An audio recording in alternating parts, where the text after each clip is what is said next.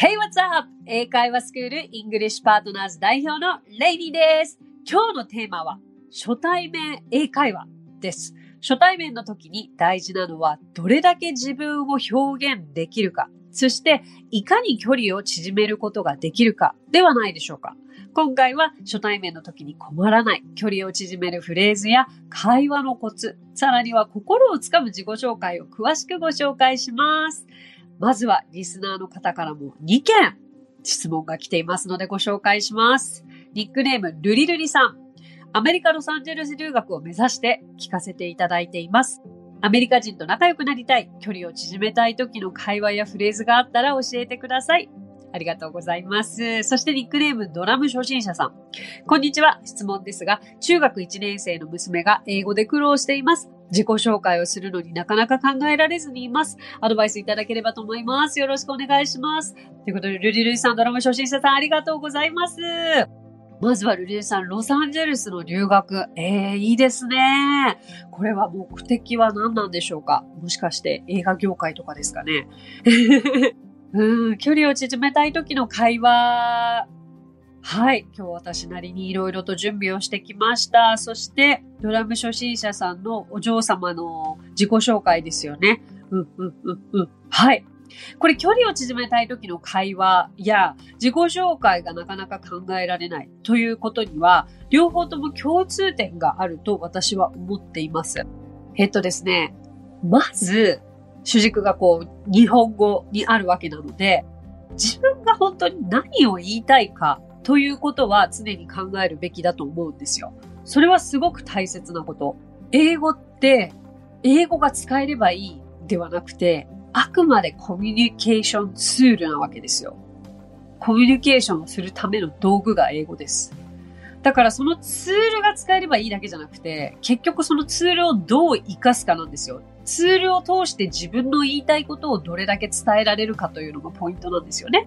英語が、まあ、使うだけだったら、それだと中身のない英語になるわけですよ。英語だからいいじゃなくて、英語にも中身のない英語というのがあるわけですよ。そう。それはどういうものかというと、自分のメッセージじゃないものですよ。自分の心から出てない英語っていうのは、もう、中身のない英語なわけですよね。だからぜひ皆さんに、こう、英語を話したいというよりかは、英語を通して、こう、コミュニケーションを楽しんでいただきたいと思うわけですよ。だから、ご自身が何を相手に伝えたいとか、何を言いたいかということは、常に頭の中では意識していただきたいなと思っていて、それは日本語でまず考えるでいいと思うんです。日本語で溢れるばかりのこうメッセージがある方というのは、それを英語に訳すだけでかなり会話力につながると思うんですよね。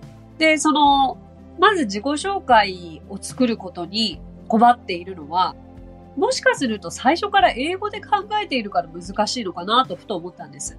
だからこそ自分のことを日本語で自己紹介するんだったら、こう言うよな、ああ言うよな。自分のことは自分が一番わかっているわけですから、相手に知ってもらいたいことはこれだよな、あれだよな、ということをまず日本語でディスト化していくんですよね。言いたいことをすべて、その最初から仕上げていこうじゃなくて、順番はまずめちゃくちゃでいいから、あ、私これ好きだ。じゃあ書いておこう。私は、ヨガすることが好きです。私は猫派です。いいんですよ。これ英語で言える言えないは関係なく、まずは日本語で言いたいと思うことを全部書いてみるんですよ。相手に知ってもらいたい自分のことを。あ私は、例えば私だったら、すごいアレルギー持ちですとか。鼻が詰まっててすいませんとか。本当にごめんなさいね。これはもうちょっと余談ですけれども、あの、This is a very heavy season for me. このもうとても花粉が飛んでいる時期でお聞き苦しくて申し訳ございません。話を戻します。そう。その、英語をどう使わなきゃいけないかじゃなくて、やっぱり自分で何を言いたいかをまず日本語で考える。そしてそれを英訳自力でしてみるんですね。うーん、それができないから困るじゃんって思われている方、一つ一つまず単語を区切ってみましょう。一つ一つの単語をネット上でもお持ちの辞書でもいいので調べてみる。で、それを自分なりに組み替えてフレーズを作ってみる。そこが英語力を上達させるすっごい大切なポイントなんです。もう出来合いのフレーズを目にしたり、それを使ってるだけだったらいつまで経っても自分の中で英語がとっさに頭から出てくるようにはなりません。なぜなら自分の頭でフレーズを作ってないから。で、頑張って自分の言いたいメッセージを英訳にしてみる。そこが大切なポイントなんですよね。で、この次がまた大切になってきます。自分が作っただけの英語のフレーズだったら、果たしてこれ文法が合ってるのかとか、果たしてこれは自然な言い回しなのかというのがわからないじゃないですか。だからこそ本来だったら一番いいのはやっぱりネイティブの方であったりとか、あとはやっぱり英語のレッスン、英語のスクールに行った時に先生にこのフレーズって自然な言い方ですかとかを聞く相手がいることがちょっと一つおすすめのポイントではありますね。そこで自然な言い方に添削してもらう文法を直してもらう。そうするとそこには完璧なフレーズがある。自信を持ってそのフレーズを人に使うことができる。これがとてもいいサイクルだと私は考えています。ちなみに私は英会話スクールを運営していますが、イングリッシュパートナーズというスクールで、ここの先生はもうほぼ日本人なんです。日本語と英語が話せる先生たちです。ネイティブの方もみんな日本語も話せます。それぞれが第二言語、もしくは第三言語を学んできたという経緯があり、つまり、話せない方の気持ちもわかるわけですよ。で、どういうプロセスかを踏んで、それぞれ言語を身につけてきた。だから、英語学習者が言いたいことを察することができるっていうのはすごいメリットだと思っています。はい。だから私が思うその自然なサイクルをちょっと今の頭で理解していただいて、そうすると、例えばそのドラム初心者さんのお嬢様が困っていらっしゃることも解決できるかなとも思います。そしてルリルリさんは、あのアメリカに実際に行った時のことを想像しながら、こう距離を縮めたいんだったらご自身の、例えば武器は何だろうとか、こういうこと自分はやってるんだよ、こういうものを持ってるんだよとか、そのな、自慢じゃないですよ。自分の武器 を、自慢になるものを自分の武器にすればいいんですよ。そうそうそうそう。だからそれを、まずはご自身でフレーズを作ってみることをお勧めしますね。もちろん今日私が用意しているのはもうあくまで王道の初めて会った方に聞く質問みたいなのは参考までにご紹介しますけれども、これって全然オリジナリティはないです。はい。だから、今日ご紹介する質問、そして答え方、プラスアルファ、皆さんそれぞれの武器をここに入れていただくと、一挙に初めての方との距離も縮まると思います。OK。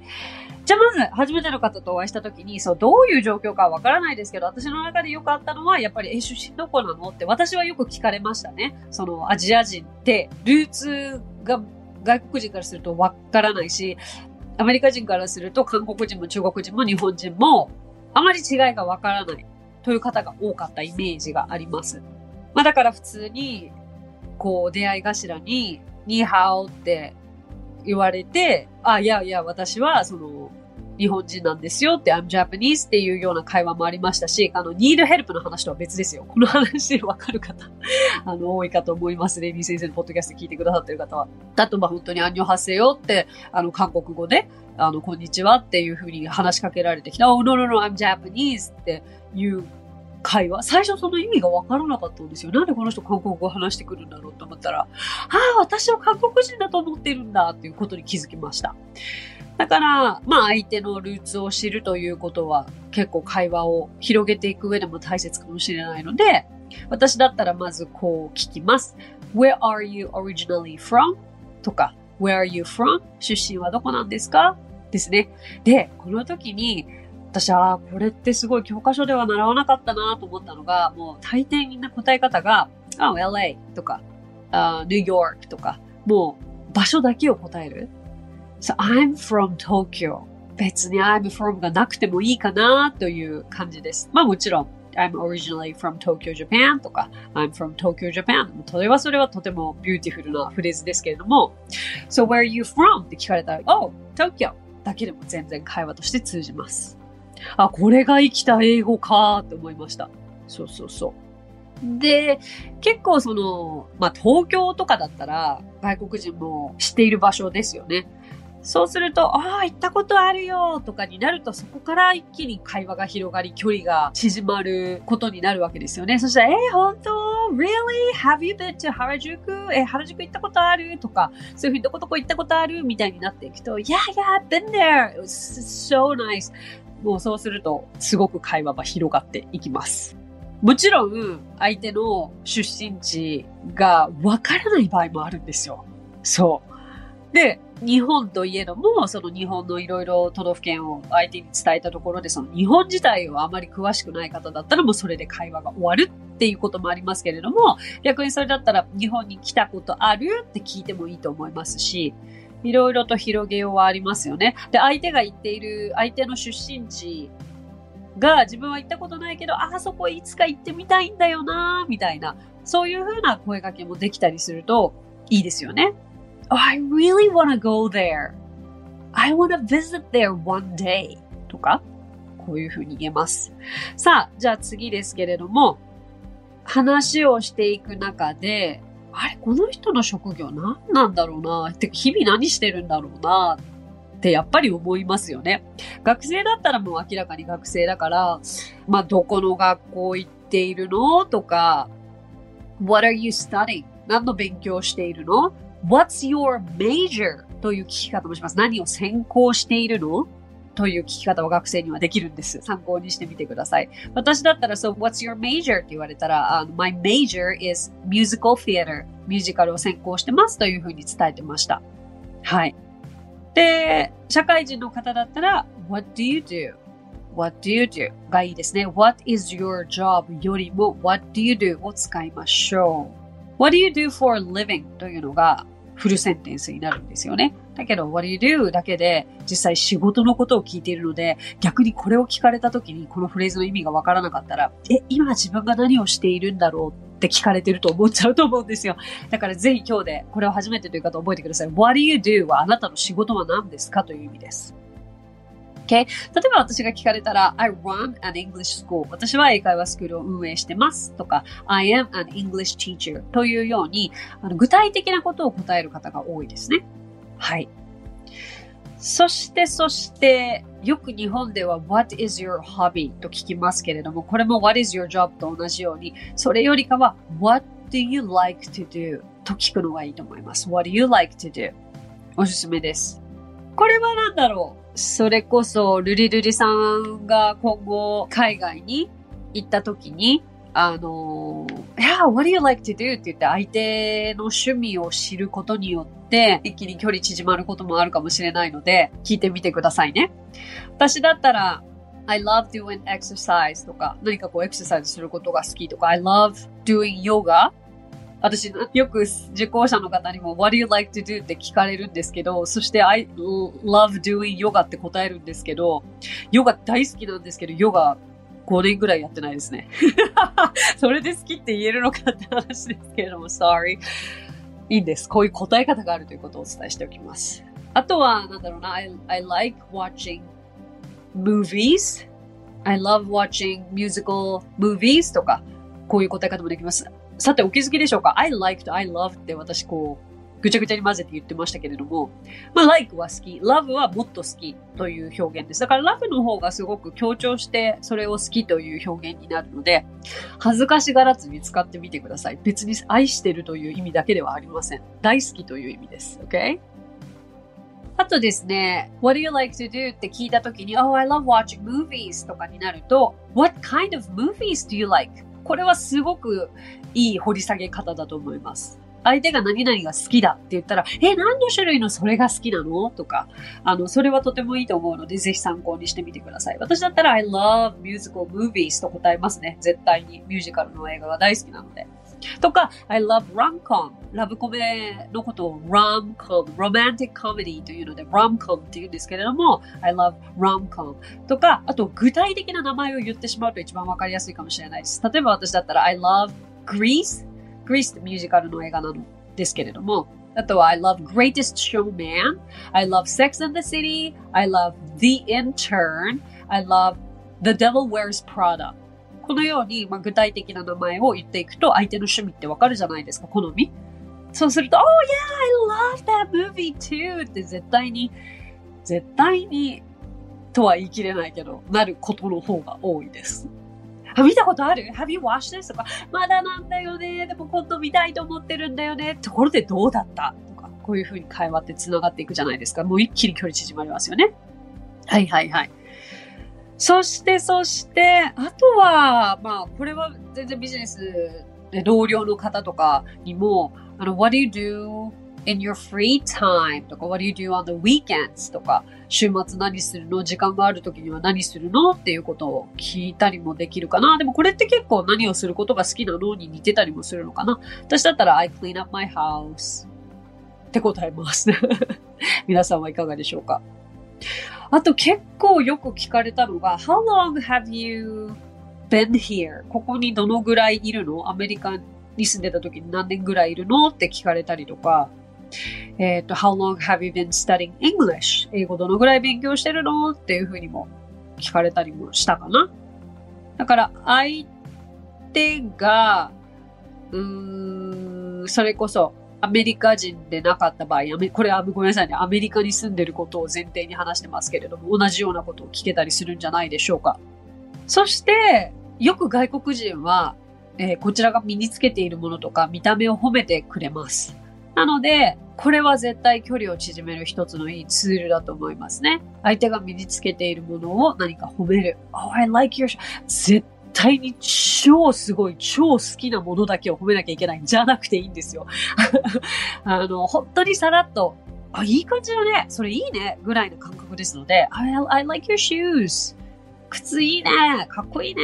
なんか個性的なものを身につけている人には絶対対にそういうふうに声かけてましたね。個性的な、相手もちょっとそれ言われるだろうなことを期待して身につけてる部分はあると思うんですよ。だからなんか、それさらっと終えられたら相手もなんか あれ何も言ってこないんだ、みたいになっちゃうかもしれないので、I like your backpack. 相手のリュック褒めるってことあるのかな？バックパック。まあ髪型とか、髪型が変わったりとか、髪色が変わったりとか、あのー、ちょっとおしゃれな服を着てたりとか、ユニークな絵柄のシャツを着たりとか、もう絶対絶対声かけます。だからそこは練習しておいてください。まあこんな感じで、いろいろと使い分けていくと、相手との距離はすごく縮まると思います。だけれど、やっぱり大切なことは自分のメッセージなわけですね。だから、でも自分のメッセージなんてそんなにとっさに英語にできるわけないじゃない。だから困ってるんだよって多くの方が思ってると思います。そう。それは、まあ、英語をやっぱり常にこう、話していく、喋っていく、それから思ったことは自分で英語に訳していく、書き留めておくということをして貯めておくと、いざという時に使えるようになるんじゃないかなと思いますね。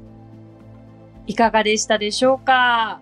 初対面英会話でしたけれども、あの、ぜひ役立てていただけたらと思います。まずは、英語を声に出して発してみるということも大切かもしれないです。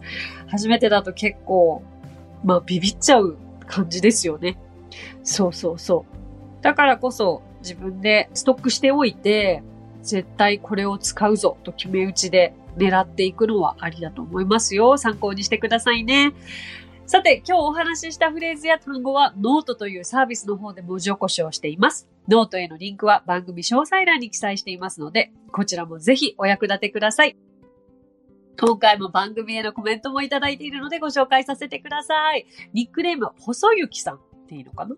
レイニー先生、こんにちは。以前、レイニー先生の英会話を YouTube で見ていたものです。実はもうだいぶ前から英会話の学校に通ったり、やめたり、ラジオを聞いたり、やめたりを繰り返し、未だにうまく英語が話せずにいます。最近、ズンバを始めました。そこで流れる音楽がとても気に入り、Spotify を聴いていたとき、懐かしいレイニー先生の番組が目に留まりました。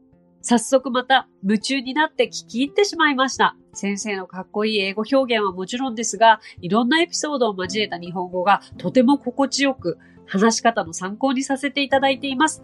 そして分かったことがありました。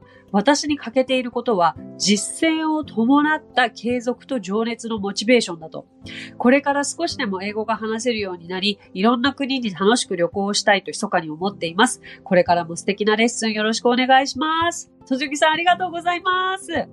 なんですよ。私、レイニー先生の YouTube チャンネルもありまして、これは2013年頃からやっているものなのですが、あのー、いや、すごい最近面白くて YouTube でレイニー先生を知っていて、それで Spotify でレイニー先生を聞いていたけど、同一人物だと思わないで聞いていたとか、で、インスタグラムを見つけて、ようやく同じ人だって気づいたとか、そういう声を何人かいただいて、いやでもなんか、これってご縁だし、こう、めぐるめくして、めぐるめくして日本語がおかしい。よくわからないのでやめましょう。この言葉使うのやめましょう。そう。いろいろと私も発信しているので、YouTube、ポッドキャスト、インスタグラム、ツイッター、TikTok、Facebook ぐらいかな？うん。だからどこかしらで、一旦レイニー先生離れした方が、またどこかでレイニー先生を発見してくださって戻ってきてくださってるっていうケースがあって、やっぱりやり続けてるとこう、また皆さんと出会えるのがすごく嬉しいですよね。ありがとうございます。自分で気づくことってすごく大切なんですよ。その実践を伴った継続と情熱のモチベーション。おっしゃる通りです。でもこれって、ご自身でいろいろな英語の勉強方法を学んでみないとわからないですよね。これは繋がらなかった。あ、これは続かなかった。じゃあ何が違ったんだろうって思った時に気づかれることが一番やっぱり継続につながるから、そう、実践を伴うっていうのが大切ですよ、皆さん。英語の教材を解いていて、それが果たして実践につながるか。つまり自分はそれを英語の教材で解いたフレーズを一体どこで使うんだろうどういう会話で誰と話してる時にこのフレーズって使うんだろうって考えた時に、それが具体的に考えられないとおそらくそのフレーズって使うことがないんですよね。英会話でも。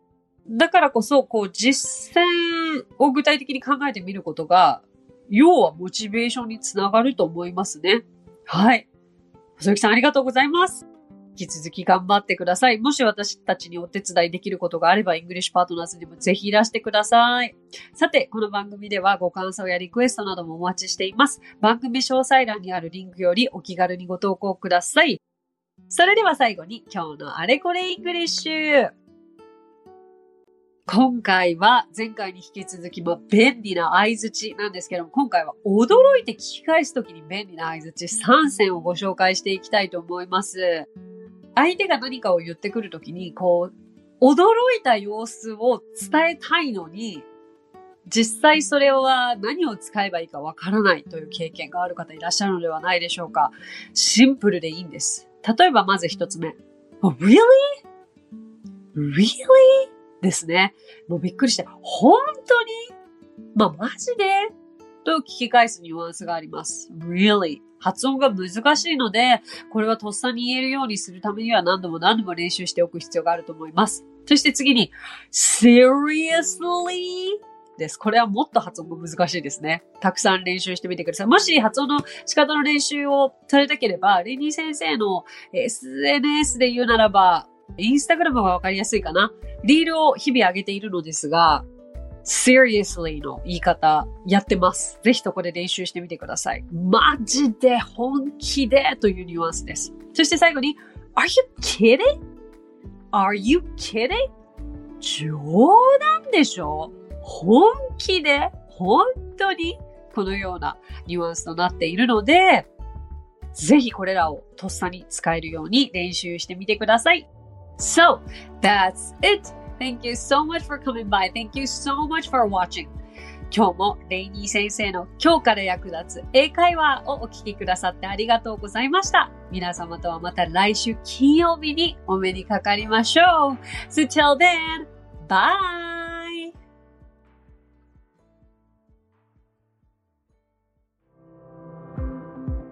さあ、ここでレイニー先生の活動を紹介させてください。まずはレイニー先生が主催する英会話スクール English Partners では私たちと楽しく英語を身につけたいという方を大募集。マンツーマングループキッズすべてオンラインレッスンでもやっています。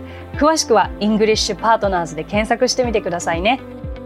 その他1分で見る英語辞書動画あれこれ English や毎週水曜日22時より YouTube ライブにて生英会話レッスンなども行っています。ぜひそちらの方もチェックしてみてください。